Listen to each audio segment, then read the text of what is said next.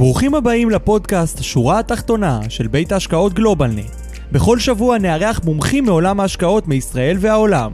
נדון בנושאים שונים מעולם הכלכלה, ההשקעות והמוצרים הפיננסיים השונים, ונעניק לכם ערך רב ככל שניתן. מוזמנים להקשיב לנו בכל אפליקציות ההסכתים, או לעלות ללייב השבועי שלנו.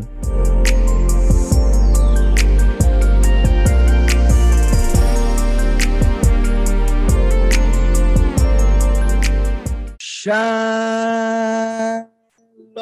לכולם וברוכים הבאים לשורה התחתונה, וובינר ההשקעות של גלובלנט. כיף גדול שאתם כאן איתנו לפרק נוסף, פעם נוספת, והיום פרק 133. בואו נדבר על רמות הסיכון בשוק, תנודתיות בשוק, השוק לאן, בפרק אה, מיוחד ששמו מדד הפחד, מאיפה הוא הגיע ולאן הוא הולך. נדבר לא רק על מדד הפחד, אבל לא מעט אה, עליו, על מדדים אחרים בכלל. איתנו יהיה היום דוקטור אה, ארי אחיעז, מנהל המוצרים אה, בגלובלנט, אה, דוקטור אה, למימון, מרצה אה, באוניברסיטת תל אביב, במרכז הבינתחומי. אה, אתם מכירים אותו, מי שצופה בנו בצורה אדוקה, מי שלא, אז זו הזדמנות מצוינת. אה, שבוע הבא אנחנו נהיה כאן עם אוהד וייגמן ונדבר על איך להכין את תיק ההשקעות שלנו לקראת ולאחר הפרישה. אז אנשים חדשים שיצטרפו אה, במסגרת פרסומים לוובינר הזה, הוא יהיה בשבוע הבא, באותה שעה. אנחנו פה בוובינר שבועי, כל שבוע, בלייב, בזום ובפייסבוק, בשעה שבע בערב. אז uh, גם היום מאוד מאוד שווה. אז אל תדאגו, שבוע הבא יהיה את הפרק על איך להכין את תיק הפרישה שלנו לקראת ולאחר uh, הפרישה, איך להכין תיק השקעות לקראת ולאחר הפרישה, אבל היום אנחנו ניכנס קצת uh, לפחד uh, שקיים בשוק, דרך מדד, שהמטרה שלו הוא בעצם לקבוע את רמות הפחד. הגדרתי אותו נכון, ארי? הגדרת אותו מצוין, אורן. מעולה, אז אפשר לסיים את הפרק. אה, לא, אה, ארי הכין לנו פה אה, עבודה מעניינת מאוד. יהיה פרק מרתק, אין לי ספק. רגע לפני שנתחיל, ועוד לפני אפילו שאני ככה יאמר שלום בצורה רשמית גם לארי, חשוב לי להדגיש ולציין כי אין לראות בוובינר תחליף לייעוץ או שיווק פנסיוני, או שיווק השקעות, או ייעוץ מס, או המלצה בנוגע לכדאיות השקעה במוצר פנסיוני או פיננסי כזה או אחר. אין לראות אה, בדבריי, אז בדבריי או בדברי המרצים, הזמנה לביצוע פעולה במוצר פנסיוני או פיננסי כזה או אחר. המידע המובא הוא לידיעה בלבד ואינו מהווה תחליף לייעוץ המתחשב בנתונים ובצרכים של כל אדם וכל משפחה. בשביל זה אנחנו כן ממליצים וכן מזמינים אתכם להיוועץ עם איש מקצוע מטעם גלובלנט או כל איש מקצוע אחר שאתם מרגישים איתו בנוח, כדי לדון ככה בעניינים הפרטיים אה, שלכם. אה, טוב, אז אה, לא מעט אה, חברים עלו איתנו פה היום אה, ב live. כיף גדול לראות את אה, כל מי שככה עולה איתנו ב live ונמצא איתנו כאן. אה, אז ערב טוב להרבה מאוד שמות. קודם כל, הנה כבר ב-Q&A, רן דורון, ערב טוב. ערב טוב גם לך. למטה יש צ'אט ו-Q&A, אז אתם יכולים להיות בתקשורת איתי ועם ארי לאורך כל הוובינר. זהו וובינר אינטראקטיבי. למרות שאנחנו לא רואים אתכם, אתם יכולים אה, לכתוב ולהשפיע. אז ערב טוב לכם, ערב טוב להרבה מאוד חברים שאיתנו פה היום. שרון ושרגא, רון, עמית, נוגה, משה, יעקב, ישראל, טניה, גדעון, אפי, תומר, אהרונסון, כיף גדול לראות אותך מאזין לנו היום. רינה, אה, מיקי, גיא, אה, דליה, דן, דוד, אדוארדו, או גיא מנדלסון, אני מניח שאתה באוטו בדרך חזרה לצפון, אה, האזנה נעימה, אשר, עמי, אה, והרבה גם שמות חדשים. אז שלום, שלום, דוד בכר, עוד איש מקצוע אה, שאיתנו פה היום אה, בלייב. אה, שלום גם לצופים שלנו בפייסבוק. אני לא יכול לראות מי אתם. אם אתם מוזמנים להגיב ולהשתתף בחוויה האינטראקטיבית, מוזמנים תמיד לעלות לזום. זהו, נשאר רק אה, עוד אחד אה, להגיד לו שלום. שלום, ארי. ערב טוב, אורן, מה נשמע? בסדר גמור, מה שלומך? לא רע. יפה, מצוין. אה, ארי, קיבלנו היום אה, נושא שאני חושב שהוא מרתק, במיוחד כי אנחנו נמצאים באיזושהי תקופת מבחן בין 2022 הייתה קשה, שנה לא פשוטה בשווקים, הרבה תנודתיות, במיוחד שהמשמעות שלה הייתה הפסדי הון משמעותיים בתיקי המניות, אגרות החוב, אינפלציה, ריבית, ואנחנו מסתכלים קדימה ל-2023, אם היינו רגילים במשברים האחרונים לאיזושהי התאוששות מאוד מאוד מהירה, אפילו איזה ג'ייקרב שאחרי הירידה טסים למעלה, אנחנו שואלים את עצמנו, למה אפשר לצפות בשנה, שנה וחצי הקרובות? זה אמור להתקשר לדבר הזה שקוראים לו מדד הפחד. לגמרי. אז, אה, אז הנה, אז זה הנושא, זה הפרק. האזנה נעימה קודם כל לכולם. עוד פעם, יש צ'אט ו-Q&A. ארי, הבמה שלך. תודה רבה אורן, אתה כמובן מוזמן להשתתף וכל מי שמעוניין לבוא ולשאול שאלות באמצעות הצ'אט, אני אשמח לענות. אני רק מתנצל מראש, יכול להיות שיהיה לי בעיה בקו, ואז מקסימום אני אבוא וירוץ ואצטרף לאורן אה, לצידו, אז אורן תהיה מוכן, אה, תכין את הכיסא לידך אם אה, יש לי פה בעיה. הכיסא פה מוכן בשבילך. מצוין, טוב. אז באמת אני רוצה לבוא ולהגיד מעט לדבר על, על מדד הפחד, על מדד הוויקס, מדברים עליו הרבה מאוד, אני רוצה לבוא ולהציג לכם אותו, לספר לכם מאיפה הוא הגיע, מה הוא אומר, מי מודד אותו, אה, מה אפשר ללמוד אה, אה, ממנו, האם אפשר לראות משברים, האם אפשר לחזות. ננסה לתת את התמונה באמת כוללת, אבל באמת לנסות לעשות את זה בשפה יחסית פשוטה.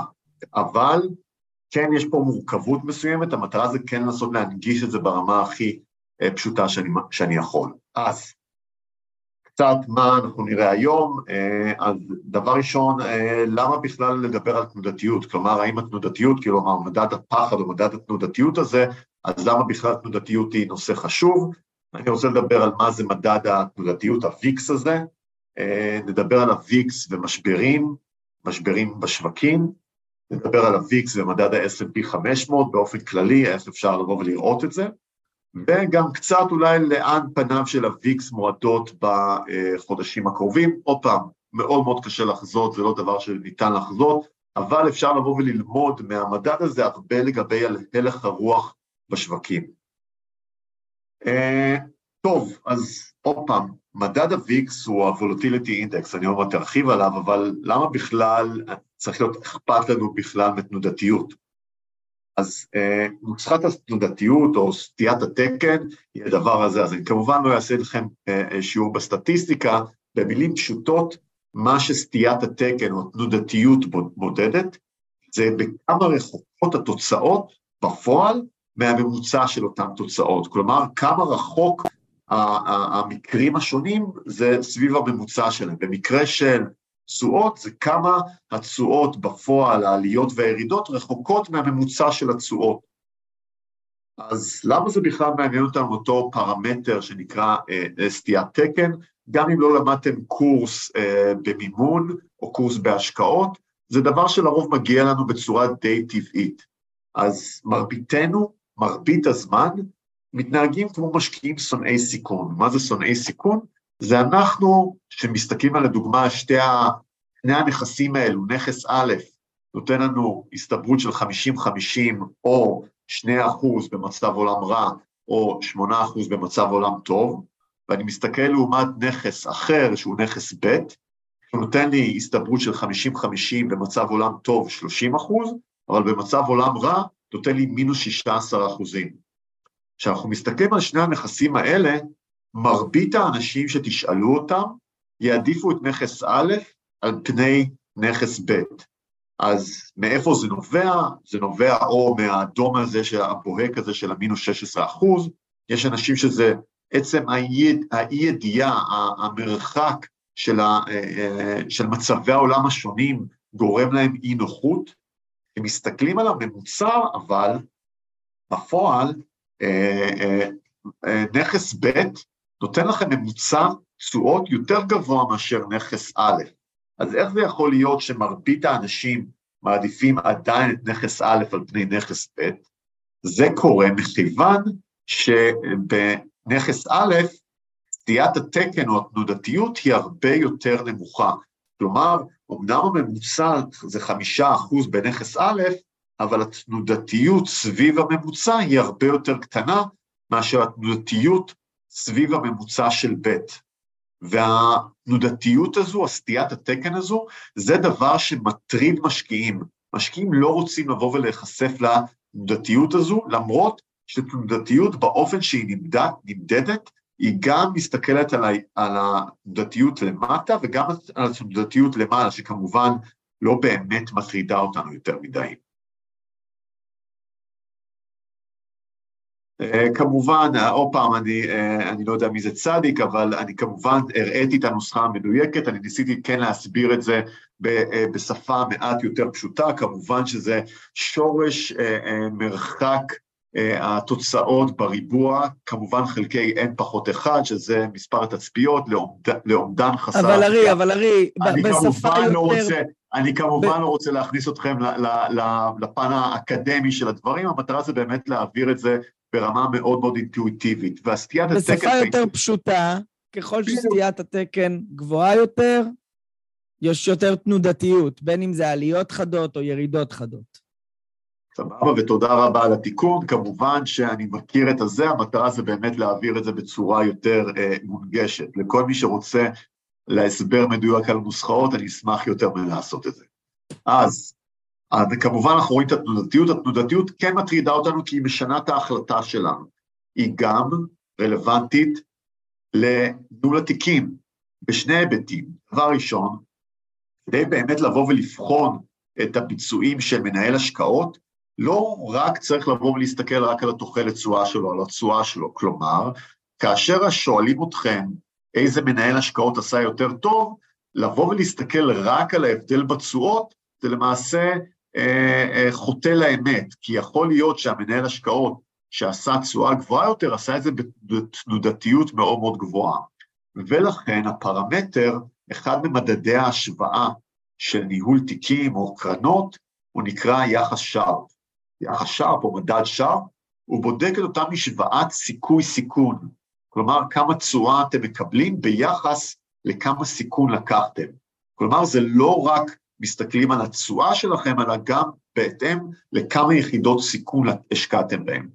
אז המדד שרפ, שוב, בצורה מאוד מאוד אה, אה, מופשטת, בודק כמה התשואה השגתם מעל איגרת חוב, אה, אה, איגרת חוב בטוחה לטווח קצר, חלקי כמה סטיית תקן, אותה סטיית תקן שתיארתי מקודם. והמדד שרפ הזה למעשה נותן לכם איזה סוג של אינדיקציה על כמה באמת התיק היה, אה, אה, הציג תשואה ביחס לסיכון. שימו לב פה במכנה, הסטיית תקן הזו, זו אותה סטיית תקן שתיארתי מקודם, אותה סטיית תקן שעוד מעט אני אראה לכם איך הוויקס מנסה לבוא ולהעריך אותה. באימון התנהגותי, אחת מהתופעות הנפוצות זה נקרא return chasing, כלומר משקיעים, לרוב משקיעים פרטיים, נוטים לרדוף אחרי תשואות, הם נוטים להיכנס לדברים שעלו, אבל הבעיה, וזה ההקשר שלנו, הם נוטים לברוח, לצאת מהשקעות שירדו. אז לדוגמה, תחשבו שיש לכם שני תיקים, תיק א' ותיק ב', ואני מתאר לכם את התשואות ברמה החודשית. אז פה זה התשואות של תיק א', התשואה הכוללת שלו על פני ארבעה חודשים האלו זה 6.1 אחוז, בתיק ב', תשואה חודש ראשון פלוס 4, ואז חודש שני מינוס 3, וחודש שלישי מינוס 6, ובחודש רביעי פלוס 14. כשמסתכלים על תיק ב' באופק הזה של ארבעה חודשים, אנחנו מקבלים שהתשואה הכוללת היא 8.1 אחוז. על פניו, תיק ב' נראה לנו שעשה תשואה כוללת יותר טובה, אבל אני יכול לבוא ולהגיד לכם שיש תנודתיות גבוהה יותר בתיק ב', אבל אז הרבה פעמים, ויוצא לי לדבר עם, עם הרבה מאוד, אה, בין עם משקיעים ובין עם סטודנטים, הם אומרים, מה אכפת לי התנודתיות אם אני רואה שהתשואה בפועל הייתה גבוהה יותר? אני אגיד לכם למה זה חשוב, כי מה יקרה לאותם משקיעים אה, אחרי החודש השני והשלישי? אורן, ספר לנו. אה, אחרי חודש שלישי, מה הם עלולים לעשות עם התיק שלהם? הם עלולים למכור את התיק. בדיוק, הם עלולים לבוא ולמכור את התיק. וברגע שהם ימכרו את התיק, הם למעשה לא יחזיקו את התיק באותו חודש רביעי ששם התשואות תוקנו. כלומר, הסטיית תקן או התנודתיות זה לא איזה משהו תיאורטי שמפריע לנו, זה משהו שגורם לנו לפעול, והרבה פעמים לפעול בצורה שפוגעת בנו בצורה אשר בפועל לאותו משקיע שברח בסוף חודש שלישי אחרי השתי ירידות החדות האלו, עלול לאבד את החודש הרביעי, ועם כך להניב תשואה כוללת של מינוס חמישה אחוזים. כלומר, סטיית התקן זה לא רק תיאורטי, זה משהו באמת שפוגע ב, אה, אה, במשקיעים. אז אחרי שנתתי לכם איזו סקירה, התחלת סקירה על מה זה אה, תנודתיות ולמה היא חשובה לנו, בואו נדבר על מדד הוויקס.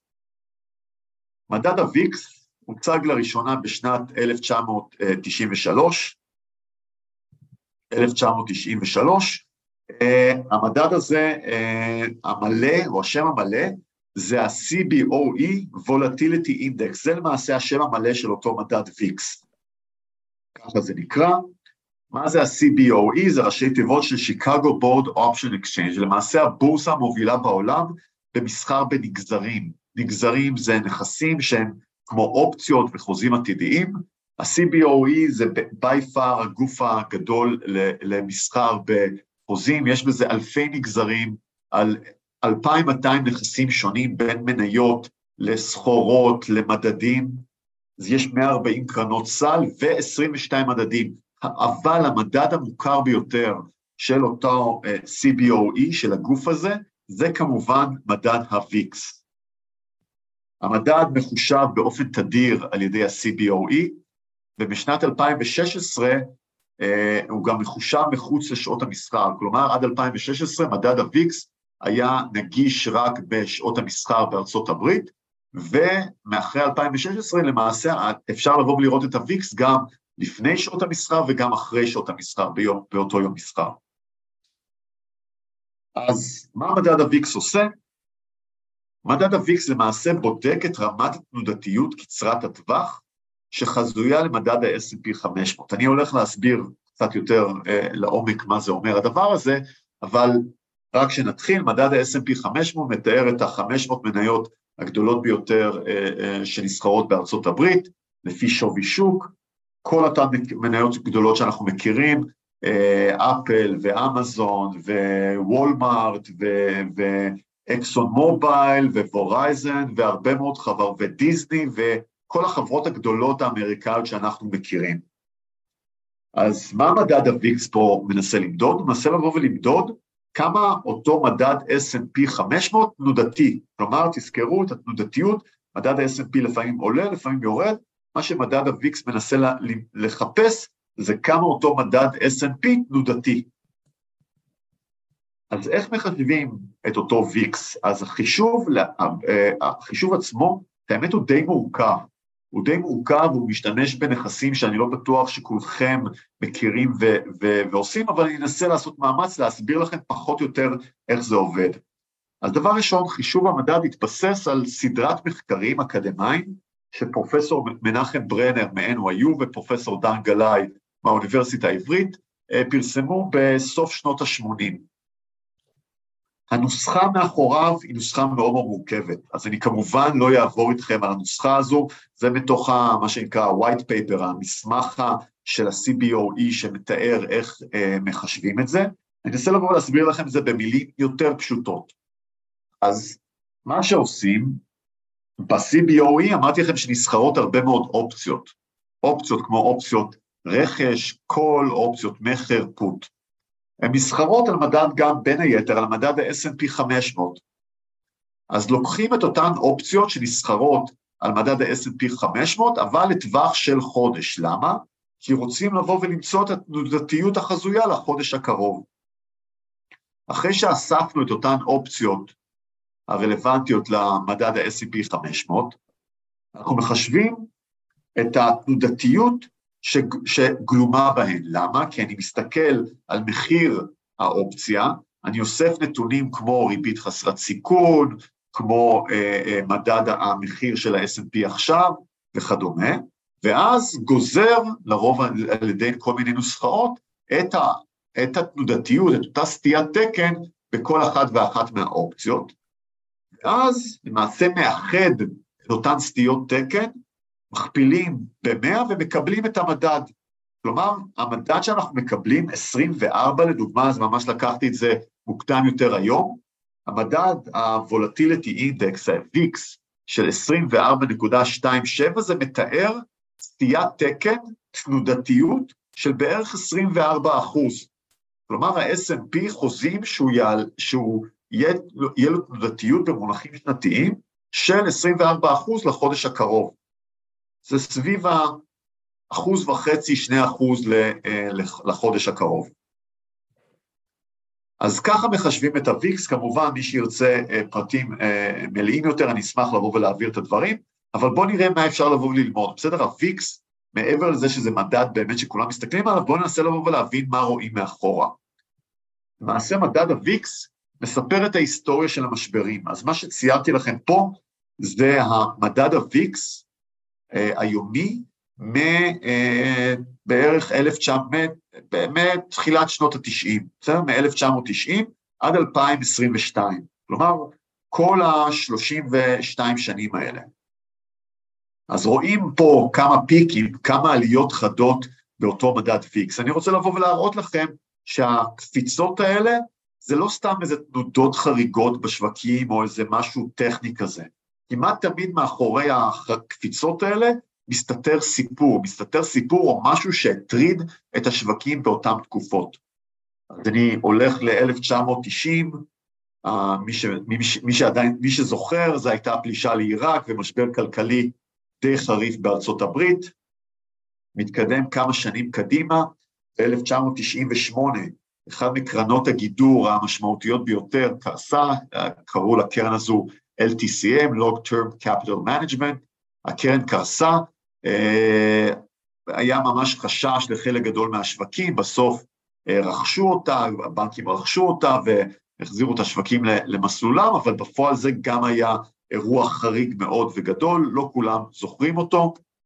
כמובן שאנחנו זוכרים את, את המשבר דוט קום, וכמובן השיא זה היה 9-11, זה היה אה, אסון התאומים, גם שם הייתה קפיצה מאוד מאוד חדה בשווקים, כמובן היו עוד כל מיני אה, אה, בעיות, שערוריות חשבונאיות שגרמו למעשה לתקופה מאוד ארוכה של אה, תנודתיות בשווקים. מגיעים ל-2008, ספטמבר 2008, הנפילה של לימן בראדרס, ואז כמובן התפתחות משבר הסאב פריים, שהפך להיות המשבר הכלכלי הגדול, קוראים, לרוב קוראים לזה היום ה-GFC, שזה ה-Global Financial Crisis של שנת 2008-2009, אז זה הקפיצה הגדולה, אנחנו יכולים לבוא ולראות שמדד ה-VIX הגיע ל-80, כלומר סטיית תקן שנתית של 80 אחוז, זה משהו כמעט בלתי נתפס אה, בתנודתיות של שווקים.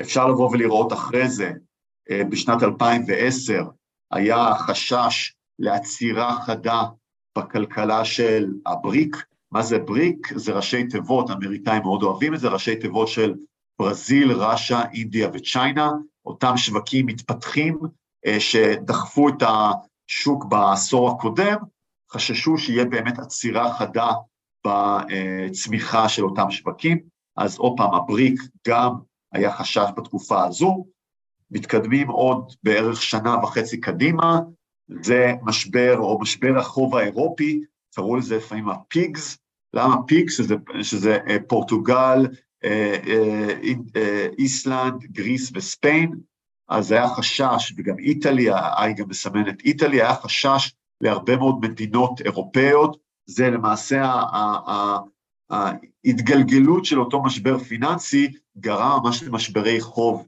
בהרבה מאוד מדינות אירופאיות, ואכן באמת איסלנד וגריס ויוון הגיעו לפשיטת רגל, על זה הקפיצה הזו. המשך, אנחנו יכולים לבוא ולראות פה איזה שני פיקים קטנים כאלו, זה שני קפיצות קטנות, זה היה דונלד טראמפ ומשבר הסחר מול סין, אותן מלחמות סחר מול סין, כמובן שמגיעים ל-2020, תחילת 2020, זה אותו קוביד, אותו, אה, אה, אותה מגיפה שהגיעה לפיק באמת זה, השווקים מאוד מאוד חששו מאז, ואנחנו עכשיו, שימו לב, אנחנו ברמה די גבוהה, עוד פעם, לא 24, אבל עד לפני חודש, חודשיים, היינו ברמות של 30, 35, שזה כבר מתחיל להיות אה, אה, רמות גבוהות, ואנחנו עכשיו בשלב הסטקפלציה. מה זה סטקפלציה? שאנחנו מדברים על עליות מחירים, על אינפלציה, אבל במקביל שהשוק מתחיל קצת להתקרר, הכלכלה מתחילה קצת להתקרר, וזה למעשה, עכשיו אנחנו נמצאים, זה הסיפור שאנחנו כאילו נמצאים בו עכשיו. איך זה יראה בעתיד, היה נחמד לדעת, אבל אפשר לבוא וללמוד הרבה רק מהגרף הזה לגבי מה קרה ומתי. אז אה, מדד ה-VIX, כפי שאתם רואים, לא סתם קיבל את השם הידוע שלו בתור מדד הפחד. זה מגיע מהעובדה שברגע שמדד ה-VIX קופץ, הוא מתאר עלייה בתנודתיות, עלייה במחירי האופציות, מחירי האופציות שאמורות לבוא ולהגן בתנודות חדות. אז למעשה ברגע שמדד ה-VIX עלה, זה, זה קרה כי מחירי האופציות על ה-S&P 500, על אותו מדד S&P 500, מחירי האופציות התייקר, התייקרו. כשמחירי האופציות מתייקרים, זה אומר שאנשים משלמים יותר על הגנה, הגנה מפני עלייה חדה ומפני ירידה חדה. כלומר, מדד ה-VIX מתאר במידה מסוימת אה, אה, סיכון או פחד או, או רצון של אנשים לבוא ולהגן על התיק שלהם.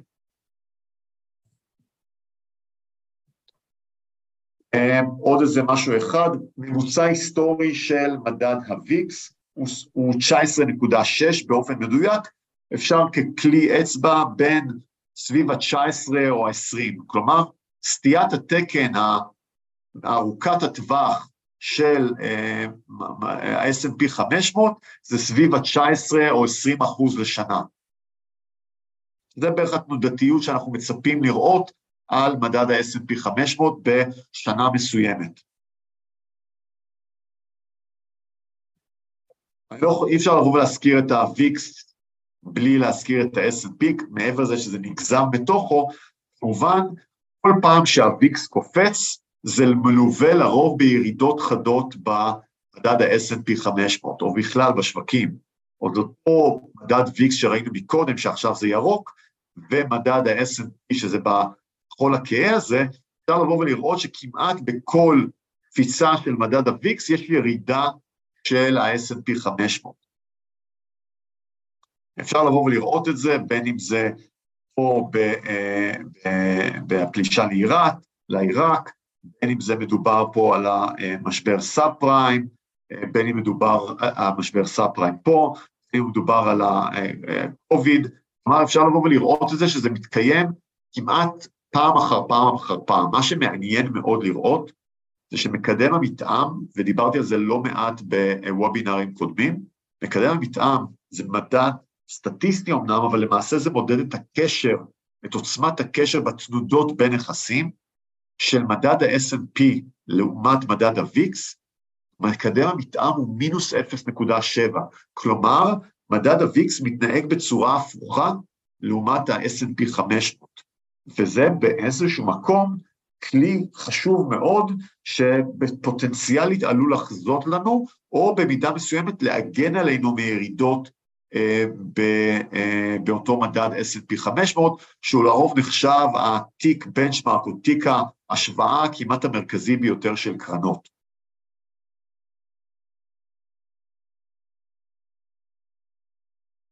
אה, אני רוצה להגיד משהו על שנת 2022, כי שנת 2022 הייתה שנה מיוחדת בקשר בין ה-S&P 500 לבין ה-VIX. אז ראינו כמובן ש... ברגע שהוויקס עולה, לרוב זה מסמל ירידות בשווקים, או ירידות בשווקים גורם להרבה פעמים לעלייה במדד הוויקס, אבל מה שמאוד מאוד מעניין זה שנת 2022, שנת 2022 באמת הייתה שנה שהשווקים ירדו בחדות, גם ה-S&P 500 ב-22-23 אחוז בנקודות מסוימות, אבל גם אה, השווקים גלובליים, גם שווקי האג"ח, הייתה שנה שהיה ירידות מאוד מאוד חדות, חלקכם חשתם את זה, חלקכם פחות. אז כפי שציינתי, באמת היו ירידות חדות שווקים, 20 אחוז, אומנם תיקן קצת מעט, אבל עדיין סביב רמות של 20 אחוז, זה כבר נחשב מה שנקרא שוק דובי, שוק דובי, bear market, אבל ה VIX לאורך כל השנה היה ברמות יחסית רגועות של 25-35. כמובן זה יותר גבוה לאותו ממוצע היסטורי של 20 שהזכרתי קודם לכן, אבל עדיין אה, זה לא מדובר פה על רמות של 40 ולא 50, וכמובן לא 80 כפי שהיה במשבר הפיננסי אה, של 2008 ו-2009. כלומר, הוויקס דווקא לא התנדד בצורה חדה. פה אתם יכולים לבוא ולראות את ה, לא את הוויקס, אבל משהו אחר, את, ה, את התנודתיות או את סטיית התקן של התשואות בפועל, לא התשואות החזויות, שזה הוויקס מנסה לחזות, אלא דווקא של התשואות בפועל. אז אתם יכולים לבוא ולראות פה שנכון שאנחנו כן נמצאים ברמה גבוהה, אבל לא ברמה הכי גבוהה. זה שמסתכלים בתשואות חודשיות, אבל דווקא יותר מעניין שמסתכלים על התשואות בחלון רבעוני, כלומר מסתכלים לבוא ולראות מה התשואה בחלון כזה של רבעון שזז לאורך זמן, אז רואים שדווקא התנודתיות בפועל של ה-S&P 500 היא ברמה די נמוכה, כלומר אנחנו רואים שברמה חודשית התשואות, התנודתיות היא סביב ה-6 אחוז, שזו רמה יחסית היסטורית נמוכה שאפילו מסתכלים 50 אה, ו-60 שנה לאחור. כלומר, השוק הוא לא היה כל כך תנודתי השנה, כמובן ביחס למה שקרה בו. שתי כתבות שפורסמו בחודשים, בחודשיים האחרונים, הראשונה בפייננשל טיימס והשנייה בפורבס, שבאמת שאנחנו, שאנחנו נמצאים בגל ירידות שהוא רגוע. קראו לזה שוק הדוב הרגוע, the chill bear market. בסדר? כלומר, על אף באמת הירידות החדות, מדד הוויקס הוא לא הגיע לרמות כל כך גבוהות השנה. אנחנו, אם אתם זוכרים, אנחנו עכשיו נמצאים ברמה של 24, שיחסית לחודש האחרון זה דווקא רמה די גבוהה. עכשיו מתחילה לעלות השאלה, קצת קדימה, אני אשתדל טיפה פה ושם לתת אה, אה, את ההסתכלות שלנו, למרות שקשה מאוד לחזות את השווקים.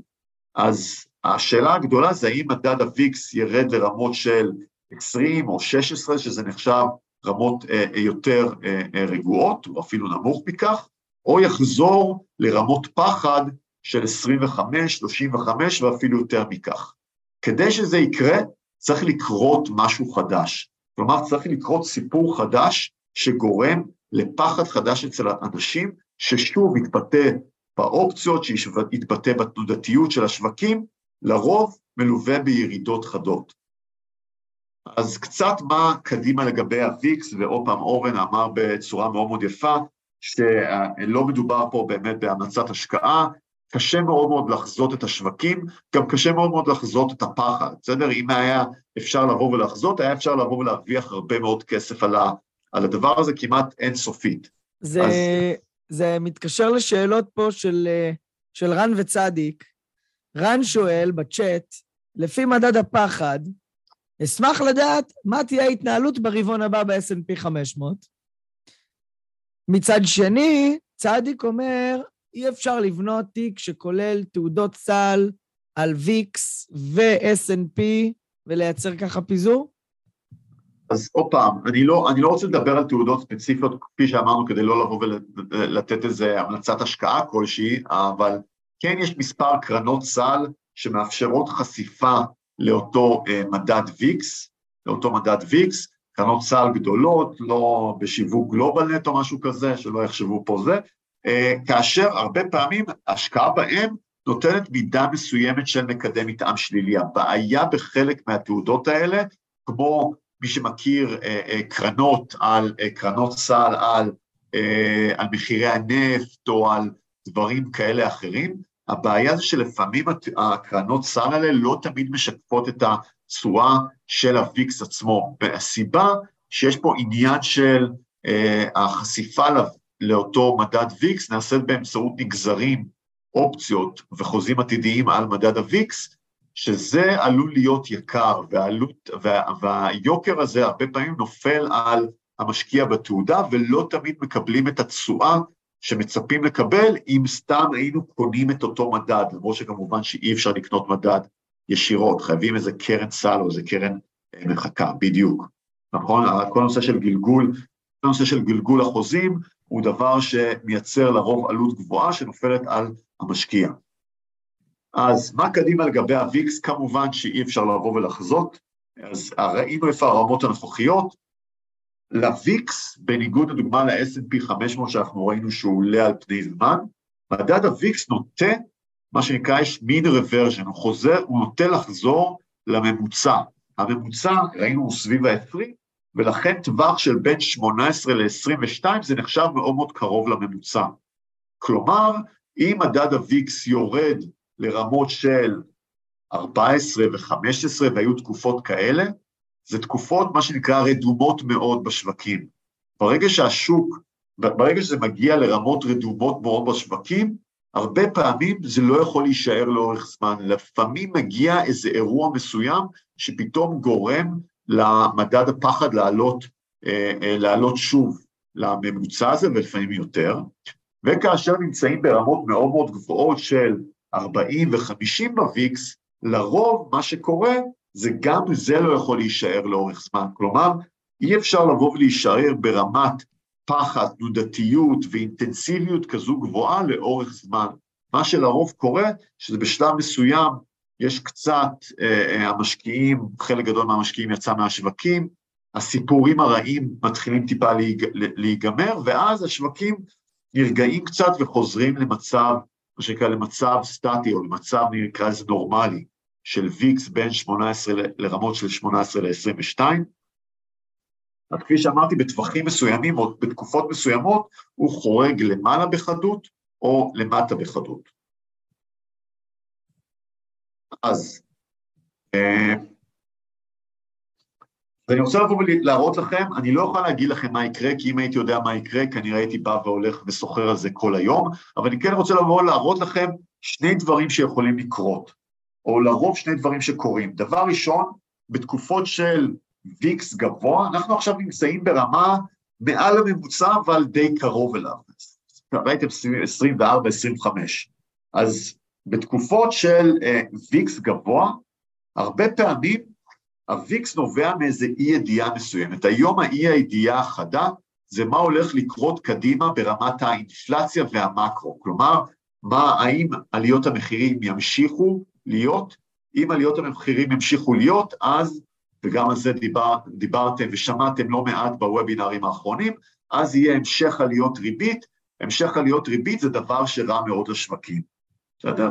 ולכן יש חשש מאוד מאוד גדול מה יקרה עם האינפלציה, מה הבנקים המרכזיים יעשו, והאם מה שנקרא תהיה נחיתה רכה או נחיתה כואבת בכלכלות, ה, אה, בכלכלות שבהן מעלים את הריביות. ברגע שיוצא מידע שמרגיע את המשקיעים, שגם אם לפעמים המידע הוא, אה, אה, הוא כאילו לא טוב, כמו לדוגמה אה, שהשו, שהשווקים מתחילים להיחלש, לדוגמה, אם לדוגמה נראה אה, עלייה באבטלה או דברים כאלה. הדברים האלה הרבה פעמים זה מה שנקרא מגיע ל-resolution of uncertainty, כלומר, את אותה ודאות יש משהו שמוריד.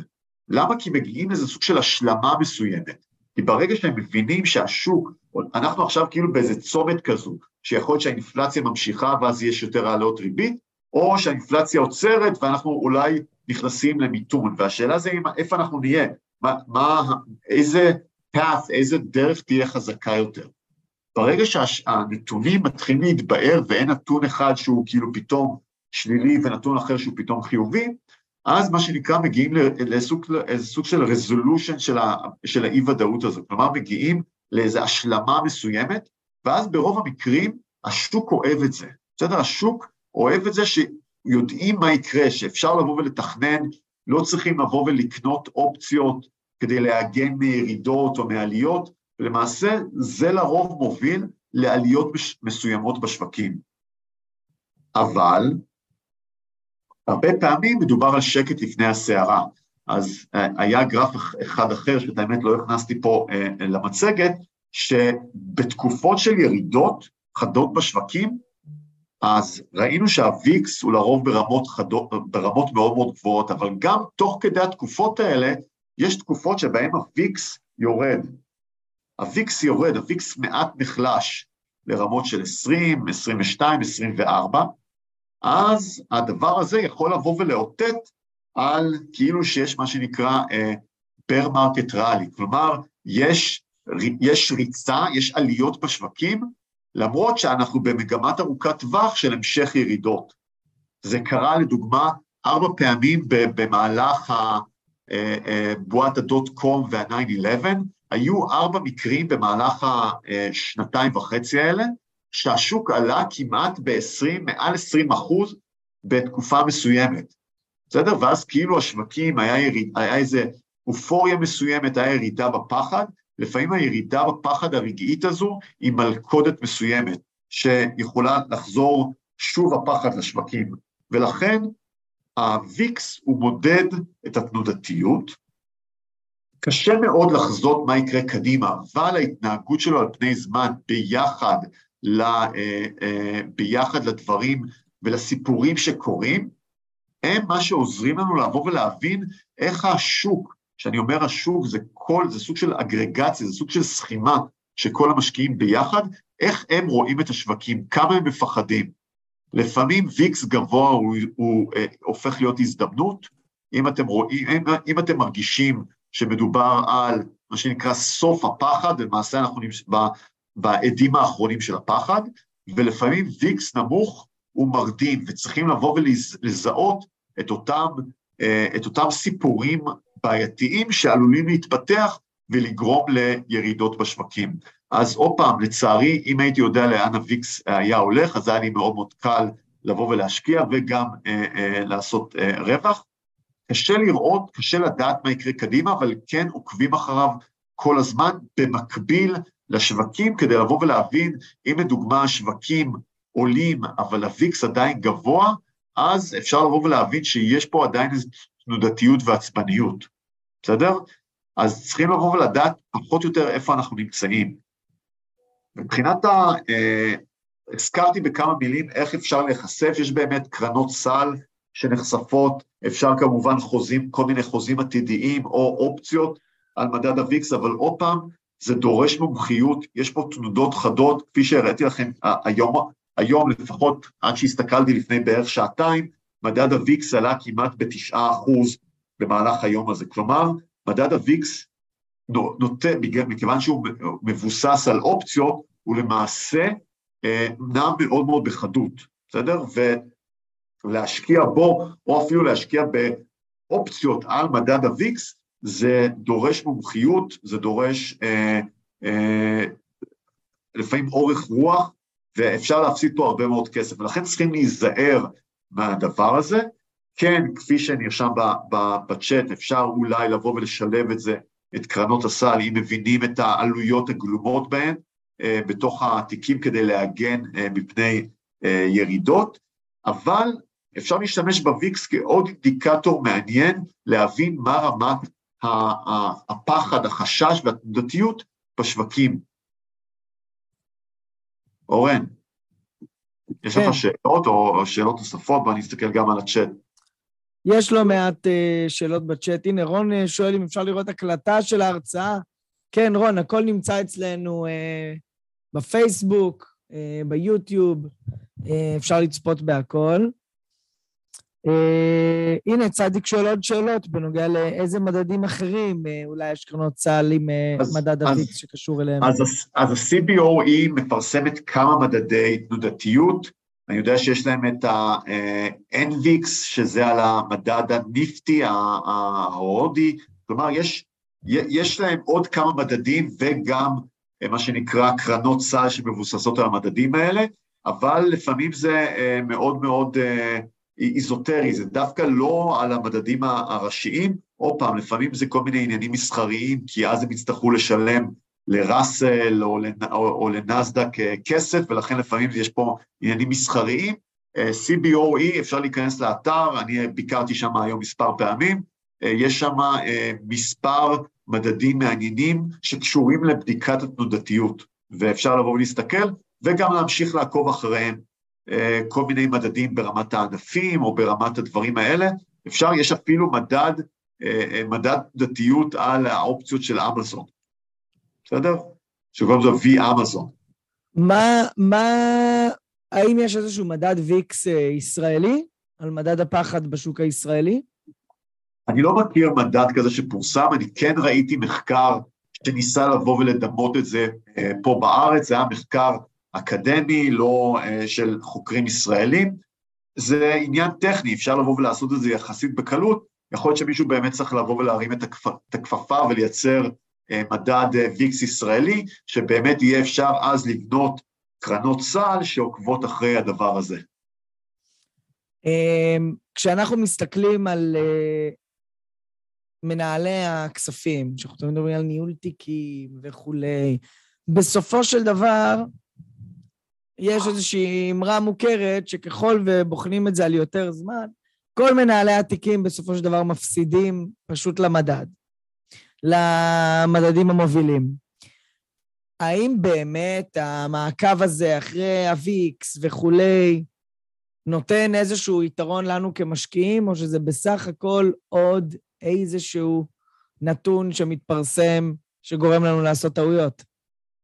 אז עוד פעם, זה, זה השאלה זה מה האופק השקעה תמיד, בסדר? ברגע שמנסים לבוא ולסחור, אם אתם לא איזה מסחר אלגוריתמי מהיר, שיש לכם אפשרות לבוא ולנצל עיוותים או טעויות, ולבוא ולסחור בין מדד ה-VIX לעומת, כלומר, אתם מחשב שיש לכם איזה אלגוריתם מחשב, אה, אה, אלגוריתם מסחר שמאפשר לכם לבוא ולעשות כל מיני אה, מסחר בין ה-VIX לקרנות סל שעוקבות אחרי ה-VIX, לאופציות, כלומר, כל מיני דברים מורכבים, המסחר על בסיס הוויקס עצמו הוא גם מה שנקרא מאוד אקראי, קשה מאוד לחזות האם הוויקס ביום הבא יעלה או ירד.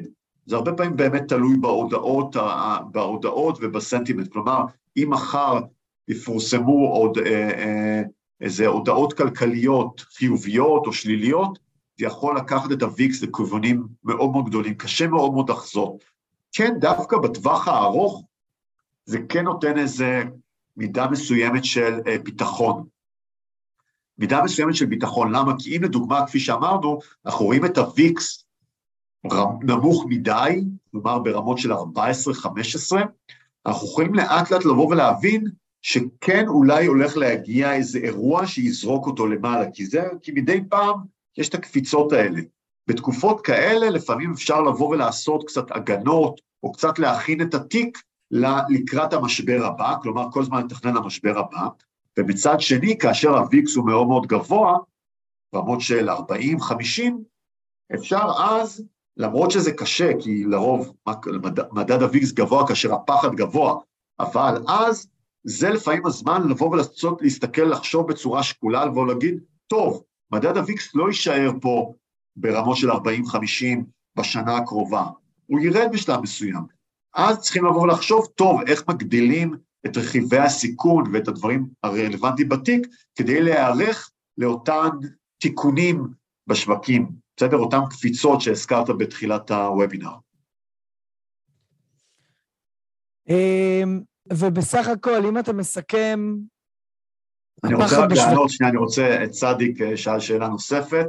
שאלות מצוינות, האם הוויקס אה, נוטה להגיע לשיאים הולכים וגדולים? אז לא, אז דווקא הוויקס הוא חוזר לרמות של ה-18 עד 22, בסדר? לאורך זמן שמסתכלים באמת ב-90 אה, אה, ובערך בשנות ה-90, שבאמת התחילו לחשב אותו ברמה, ברמה קצת יותר שוטפת, אז זה חוזר חזרה, כלומר, יש את המין רוורז'ן הזה.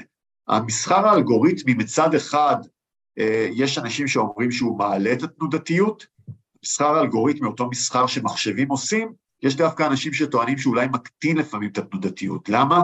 כי אם יש עיוותים, אז האלגוריתמים מזהים את זה מאוד מאוד מהר וסוגרים את העיוותים האלה, ודווקא עשויים לבוא ולהקטין את התנודתיות. בסדר? אז יש, יש מה שנקרא אה, הערכות אה, לפה ולשם בהקשר הזה. מאיזה רמת ויקס כדאי להגדיל פוזיציה בתיק. אה, עוד פעם, זה קצת קשה להגיד. אסור לנו לייעץ, אסור לנו לייעץ. אסור לנו לייעץ, אבל עוד פעם, צריכים, תסתכלו על מדד הוויקס לאורך זמן. זה לא נשאר ברמות של 40-50 לאורך זמן. מצד שני, לבוא ולשים את הכסף כאשר מדד הוויקס הוא ב-40 וב-50, צריכים מה שנקרא אה, אמונה מאוד מאוד חזקה, בסדר? אמונה מאוד מאוד חזקה, וגם אז התנודתיות יכולה להימשך תקופה מסוימת ו- ו- וסופגים הפסדים. כלומר, אי אפשר לבוא ולתפוס את מה שנקרא את, ה- את הפחד בשיא ואז ליהנות מהירידות. צריכים לבוא ולדעת שלפעמים אפשר לבוא ולהפסיד עם הדבר הזה. אז האם מלחמת רוסיה-אוקראינה השפיעה על מדד הפחד? כן, היא השפיעה על מדד הפחד. עוד פעם, אה, לצדיק הזכרתי, יש גם מדד פחד של אירופה. מדד הפחד של אירופה, אמרתי לכם שמדד הוויקס היה ברמות של 25-35 אה, השנה, מדד הפחד של אירופה הגיע כבר לרמות של 40-45, בגלל אותה, אה, בגלל אותה מלחמה באוקראינה ורוסיה, שבאמת שם זה העלה את רמות הפחד, אבל דרך אגב, זה כבר די חזר אה, לרמות של כמו הוויקס האמריקאי. אה, האם יש קורלציה? אפשר לבוא ולהראות, יש לי כמה דברים שאני יכול לבוא ולהראות, לא הראיתי פה, כי בעיקר התמקדתי בין הוויקס ל-S&P, אבל אה, גם. עוד פעם, אם יש קורלציה נמוכה בין הוויקס ל-S&P, וכן לדוגמה חלק מההשקעות האלטרנטיביות, ל-S&P, אז הקורלציה בין ה-VIX לאותן השקעות האלטרנטיביות הוא קצת יותר גבוה מדוגמה לעומת שווקי המניות. מה תרומת מנתקי הזרם? וואו, מה, זה שאלות כבר, זה שאלות כבר של ה... זה שאלות שכבר מתקדמים. אה, אז עוד פעם, יש מעט מאוד מנתקי זרם, בסדר? אה, יש מעט מאוד מנתקי זרם אה, שקורים, זה מנתקי זרם שכאשר השווקים מתחילים בתנודה, בעיקר בישראל, אני בארצות הברית אני לא מכיר איך, את המסחר, האם יש מנתקי זרם, אבל בארץ מנתקי הזרם, אם יש תנודה חרידה, חריגה של מעל 2.5 אחוז ואז 5 אחוז, אז הבורסה עוצרת את המסחר כדי לתת למשקיעים ללכת, לשתות קפה, לעשן סיגריה, לחזור לראות האם השווקים באמת אה, זה באמת המקום שהם רוצים לזוז, ובמידה וזה באמת המקום, אז השווקים, מה שנקרא בשלב מסוים, מתפתחים, אה, נפתחים. בגדול, אה, לא ראיתי ניתוק זרם, עוד פעם, בארצות הברית ניתוק זרם במהלך ה-9-11, כי פשוט השווקים היו צריכים לסגור אותם כי היה נפילה פיזית של הבורסות בארצות הברית, אז שם היה כאילו ניתוק זרם, אבל לא היה מסחר בשום דבר באותה תקופה. אבל כן, הוויקס היה די גבוה. אז עוד פעם, ניסיתי לכסות את הכל, נגענו בהרבה מאוד דברים, מי, ש... מי שרוצה לשאול שאלות נוספות, אני אשמח לענות או לקבל באמת מידע חדש מכם, אני רואה שחלקכם באמת מבינים את התחום הזה בצורה מאוד מאוד יפה, אבל אני רואה שכבר אורן רוצה להגיד, לסכם, לעטוף את הזה ולהתקדם קדימה.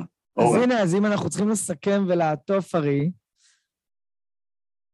בוא רגע נרד ממדד הפחד uh, בגרפים. מדד הפחד בשוק, לטעמך, אמיתי, אנשים במדינת ישראל מפחדים, יש חשש מהתרסקות כלכלה, ממשבר שבאמת יכול להשפיע על שכבות uh, שלמות של האוכלוסייה ופגיעה ברמת החיים? אה, א', תמיד יש, תמיד יש חשש כזה, לדעתי ברמה הנוכחית אנחנו עדיין לא ברמות פחד בין אה, רמות פחד של ויקס, אבל גם ברמות פחד שאנחנו מדברים עם משקיעים וכדומה, אנחנו לא רואים רמות פחד מאוד מאוד גבוהות, בסדר? אה, מה שנקרא, כמו שרוטשילד אמר, עדיין אין דם ברחובות, בסדר? יש אנחנו עוקבים אחרי כל מיני סימנים מדאיגים או כל מיני דברים שעלולים, מה שנקרא, לגרור, מה שנקרא, התגברות המשבר בתחילת 2023, עוקבים אחרי זה מאוד מאוד בזהירות, אה, כמו לדוגמה אה, מלחמת השבבים בטיוואן, או איזה עניין של אה, כמה קרנות ריט בעייתיות, אנחנו עוקבים אחרי זה מאוד מאוד בזהירות. לדעת, לפחות בשלב הזה, ושל ועדת המוצרים וההשקעות שלנו, אנחנו לא חושבים שאנחנו ברמות מאוד מאוד גבוהות של, סיכו, של פחד, כלומר לא בהכרח יש דם ברחובות והזדמנויות, מה שנקרא זה, אנחנו יכולים לבוא לראות מה קרה לנכסים, נכסים עדיין לא יורדים בחדות מדי, בסדר? עדיין אומנם היה ירידה של 10-15 אחוז בחלק מהזה, אבל אין איזה דרמה גדולה, זה יותר סוג של ניתוח טכני, אנחנו ראינו שמדד הוויקס לא השתולל יותר מדי בירידות האלה. אז אנחנו אומנם בשוק לא טוב השנה, אבל אנחנו לא בקטסטרופה, אנחנו לא בדרמה, כל מי שחווה את 2001, 2000, 2001, 2002, 2003, או 2008, או אפילו 98, מי שחווה את התקופות האלה יודע מה זה פחד ברחובות. בינתיים אין איזה פחד גדול אה, ברחובות. אה, אם נגיע לרמות האלו, יהיו הרבה מאוד הזדמנויות. אבל בכל אופן, גם אם לא נגיע לרמות האלה, שמסתכלים קדימה, השווקים, גם אם לאט לאט הם מה שנקרא מטמיעים את המחירים, ולאט לאט הם יורדים בצורה איטית ולא חדה, נוצרות לאט לאט הזדמנויות, נוצרות הזדמנויות בשוק החוב, נוצרות, נוצרות הזדמנויות בשוק ה private equity פה ושם, נוצרות, נוצרות הזדמנויות בקרנות אה, REIT במידה מסוימת. כלומר, אנחנו מתחילים לזהות את ההזדמנויות כאשר השוק לאט לאט סופג את עליות הריבית. טוב, אה, היה פרק מרתק, מלמד. אה, אני קודם כל רוצה להודות לך, ארי, על התוכן שהכנת לנו היום. כן, נכון.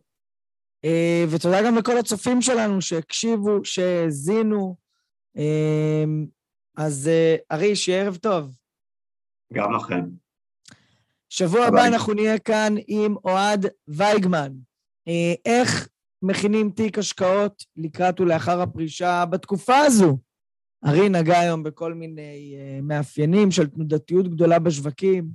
אנחנו מגיעים לקראת או לאחר הפרישה, סוף שנת 2022, איך בונים את התיק כשאנחנו מסתכלים קדימה.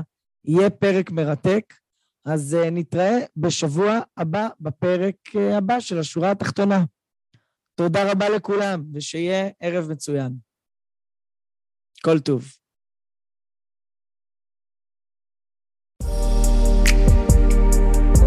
כאן מגיע לסיומו עוד פרק מלא ערך של הפודקאסט השורה התחתונה מאת בית ההשקעות גלובלנט. תודה רבה שהייתם איתנו והאזנתם לפרק. אתם מוזמנים לבקר אותנו באתר האינטרנט שלנו globalnetil.com, לעקוב אחרינו בעמוד הפייסבוק שלנו GlobalNet Investment House וללחוץ לייק כדי לעקוב אחרינו. כל הפרקים של השורה התחתונה זמינים בערוץ היוטיוב של גלובלנט. להתראות בפעם הבאה.